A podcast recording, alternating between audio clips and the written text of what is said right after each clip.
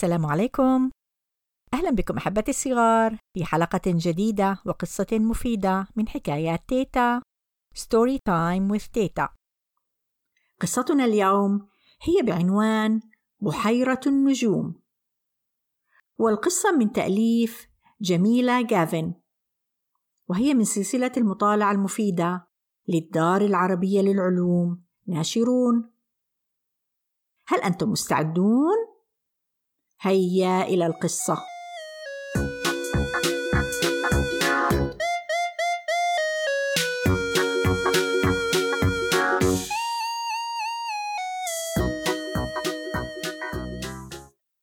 في قديم الزمان طار فرخ البط والبطة الأم في السماء.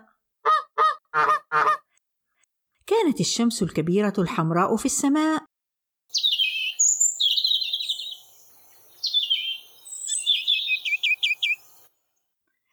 نظر فرخ البط إلى الأسفل. رأى بركة. كان في البركة بعض الضفادع. قال فرخ البط. هل يمكننا أن نهبط إلى الأسفل الآن ونأكل الضفادع؟ نظرت البطة الأم إلى الأسفل نحو البركة. أجابت. كلا فرخ البط. يمكنني أن أرى نمرا هناك. إنه سوف يأكلك. بعد قليل نظر فرخ البط إلى الأسفل. رأى نهرا. كان هناك حشرات زرقاء على النهر. قال فرخ البط هل يمكننا الآن أن نهبط إلى الأسفل ونأكل الحشرات؟ نظرت البطة الأم إلى الأسفل نحو النهر.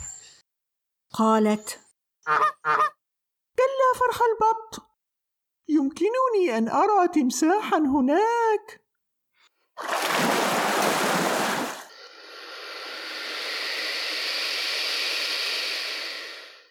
إنه سيأكلك. بعد قليل. غابت الشمس الحمراء الكبيرة. وبرز القمر الأبيض الكبير. وظهرت النجوم. نظر فرخ البط إلى الأسفل. رأى بحيرة. كان بإمكانه أن يرى أزهارا بيضاء على البحيرة. قال فرخ البط هل يمكننا الآن أن نهبط إلى الأسفل ونأكل الأزهار؟ نظرت البطة الأم إلى الأسفل نحو البحيرة. لم يكن بإمكانها أن ترى نمرا.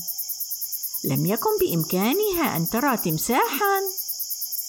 أجابت يمكننا أن نهبط الآن إلى الأسفل. ونزولا نزولا نزولا هبطا. طارا نزولا نحو البحيرة. حاول وحاول أن يأكل الأزهار ولكن لم يستطيعا قال فرخ البط.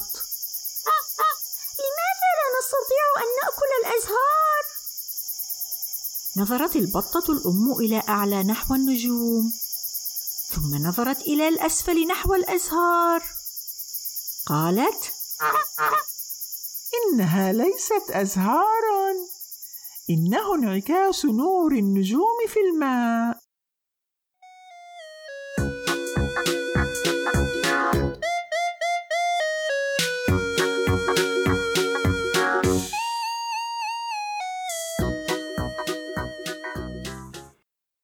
إليكم هذه المعلومات عن المسطحات المائية على كوكب الأرض ومنها البركة والنهر والبحيرة فما الفرق بين هذه المسطحات المائية؟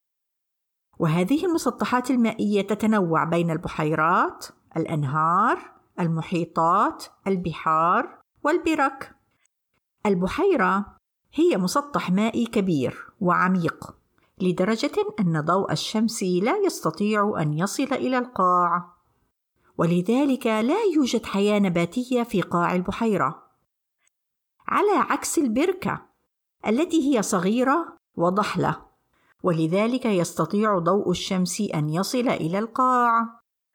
ولذلك نرى كثيرا من النباتات المائية تنمو في قاع البركة أما بالنسبة للنهر فهو مجرى مائي طبيعي له ضفتان وله منبع عالي وله مصب إما في بحيرة أو بحر أو محيط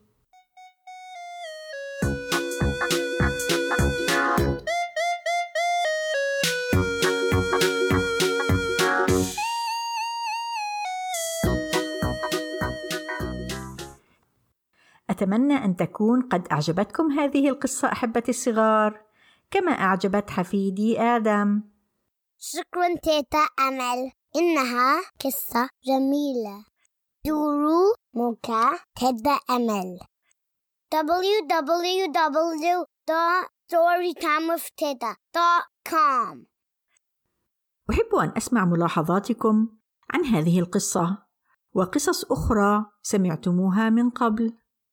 أرسلوا لي بملاحظاتكم على البريد الإلكتروني storytimewiththeta at gmail.com وإلى أن نلتقي أحبتي الصغار في حلقة جديدة وقصة مفيدة.